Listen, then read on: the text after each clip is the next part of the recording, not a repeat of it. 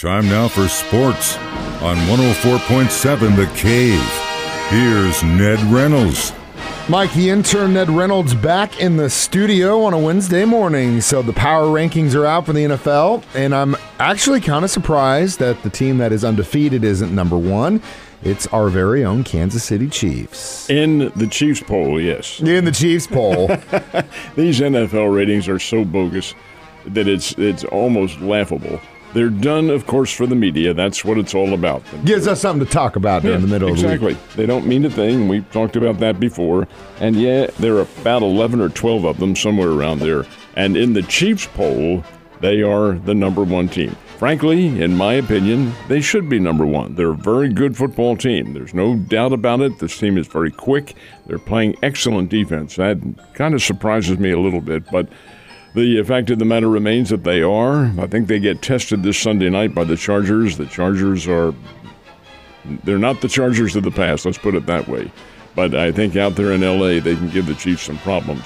I think Kansas City will win it, but that's over and above things. So you go to the NFL power ratings, and the Philadelphia Eagles are number one, and yet they lost to the Washington Commanders. So the Chiefs are number two, right? Wrong. Oh, Minnesota Vikings. Uh, I'm sorry, Buffalo Bills are number two. Minnesota Vikings number three, and the Chiefs are fourth. What kind of rankings are these? But they are the NFL power rankings. So they're, they're- I think there are 11 or 12 of them. Mike, they don't mean anything. Well, uh, I hope that the uh, defensive side of the ball for the Kansas City Chiefs isn't surprising you too much. This is something we've been begging for for the last several years to match up with the offense. surprises me a little bit is not so much they're playing good defense; it's the speed that they have on defense and their concept. They're putting a lot of pressure on the defensive. Oh, I'm sorry, on the quarterbacks and the running backs, and taking them right out of their rhythm. Now that may be a product of the teams the Chiefs have played. That I don't know, but I do know that it's very impressive what they have done. If they can continue that, they're going to go a long way.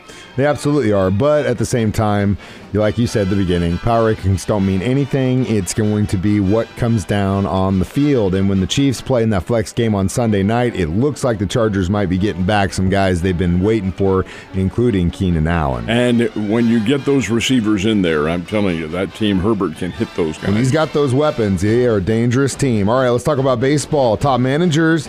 After voting, where are they, man? The top managers are two guys that everybody in baseball is quite familiar with. Uh, Terry Francona wins for the third, fourth time, the fourth time from the Cleveland Guardians.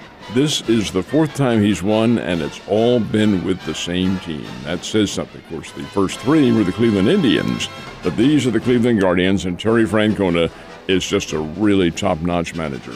He had some health problems, but did decide to come back this year, and it gains him a Manager of the Year award. The National League Manager of the Year is Buck Showalter of the New York Mets, and this is his fourth Manager of the Year prize. Difference is that Showalter has had four different teams with which he's won it. Also, a fine manager and, and really a very good TV commentator, too, when he's not actually uh, pursuing the, the profession of baseball in an active way. The guy's very good. So is Francona, two very worthwhile managers. Very, very deserving of that award. Um, all right, we got uh, Missouri State Bears basketball in town tonight. Is they playing in town tonight? They play in Provo, Utah. So they're on the road tonight. And this is a big test for the Bears.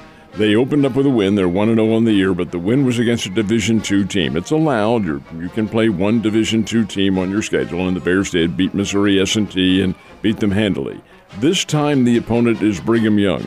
And the Brigham Young Cougars, this is a home and home trade ar- arrangement. Brigham Young was here last year, beat the Bears by six or eight. I don't remember what the margin was. Pretty close game.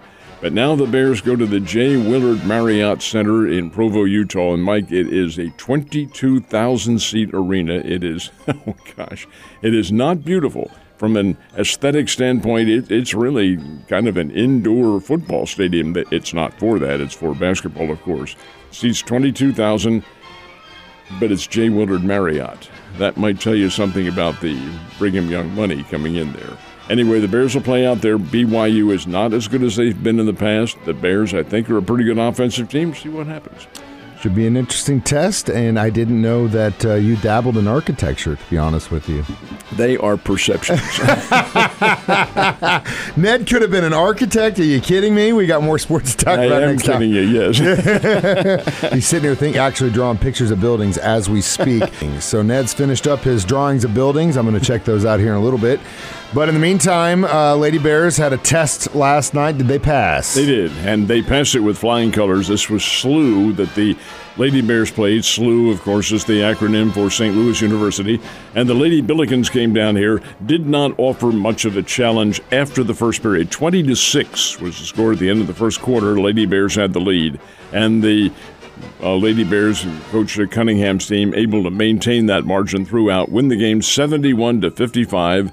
Isabel Delarue, who's a sophomore with the Lady Bears, and she is from up in St. Charles, had 18 points, including a slew of them from, and I don't mean that to be facetious, from uh, three point range. And the Lady Bears win it big. Missouri State shot almost, not quite, but almost 50% from the field for the game, and their rank or rating percentage from three point range was also over 40%. That's very good. This is a good shooting team find out they they don't get a chance, they, they being the Lady Bears, a chance to rest on their laurels because Oklahoma State comes in here to play tomorrow night, and that will be a significant challenge. But the Lady Bears win 71 55.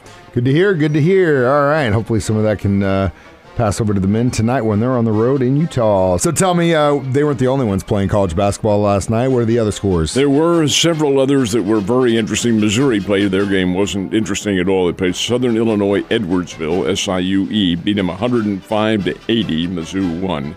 North Carolina, the number one team in the country, playing Gardner Webb. There are not many who are familiar with Gardner Webb. They're a relatively speaking new Division One team. They've been around for about 215 years now, and they're from North Carolina, Boiling Springs. But uh, Gardner Webb gave North Carolina a pretty good fight. Tar Heels won 72 66. Kentucky, Michigan State, and Kansas Duke played a big time television ratings grabber doubleheader. First game, Kentucky, Michigan State, double overtime, and Michigan State held off Kentucky 86 to 77, a game that either team could have won. And was a two overtime game, KU and Duke was also a dandy, and KU won it to remain undefeated. Jayhawks 69, Duke 64. It was a dandy basketball game. Michigan State looking tough. They're unranked, interestingly enough. I know. Yet they have a very nice team. Izzo has put together some really good athletes. It's a team more than it is one player. And that team manifested itself with a, uh, I thought, a very nice way. Could have gone either way. Kentucky had their chances. Kentucky led most of the game, could not build on their margins at all. And then when their big guy, Tshiebwe, fouled out in the first overtime, ball game. Took advantage, took advantage, and that's what the smart ones do. All right. Uh, we knew there would be kind of a shakeup in college football, not with the top top, but uh, beyond the four, do we have any kind of shuffling in the uh, bowl Some. rankings? Yes, some. The top four remain the same. Now, that's remaining the same as of this week. So, if they were to have the playoffs starting this week, it would be Georgia against Texas Christian and Ohio State against Michigan. That Ohio State Michigan matchup is not going to happen. Now, we have another series of games. Most of the teams have what you would call, to be sarcastic about it, walkover games, games they should win. Georgia, for instance, they're playing Kentucky. Kentucky's way down. Ohio State, Maryland. Maryland's Big Ten Conference, but Ohio State's much better than they are. The one of the top four that has a challenge is TCU. They're going to play Baylor. Now, Kansas State went in and whipped Baylor last week in Waco. But you know, this is an all Texas matchup TCU and Baylor, and they're really not very far away from each other, Waco and Fort Worth. This will be an interesting game. Tennessee is lurking there in fifth place. Southern Cal has only one loss. They are a playoff possibility, but all these teams have significant games remaining, and in Southern Cal's case, they have Southern Cal has, maintains a lot of tradition about their football program. They're Pac 12, of course, but one of their traditional rivals every year is Notre Dame. And they play Notre Dame in the Coliseum in Los Angeles Thanksgiving weekend. That's always, that always sells out. They'll have 85, 90,000 for that game, many of whom are Notre Dame fans, and Notre Dame's playing well. That'll be a big challenge.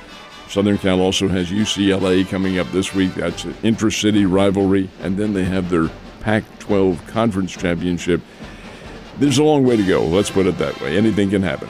Anything can happen in college football, just like anything can happen today. Finding out that you were into architecture, Ned Reynolds. But uh, thanks for the surprise. Have a good one. I'll see you tomorrow.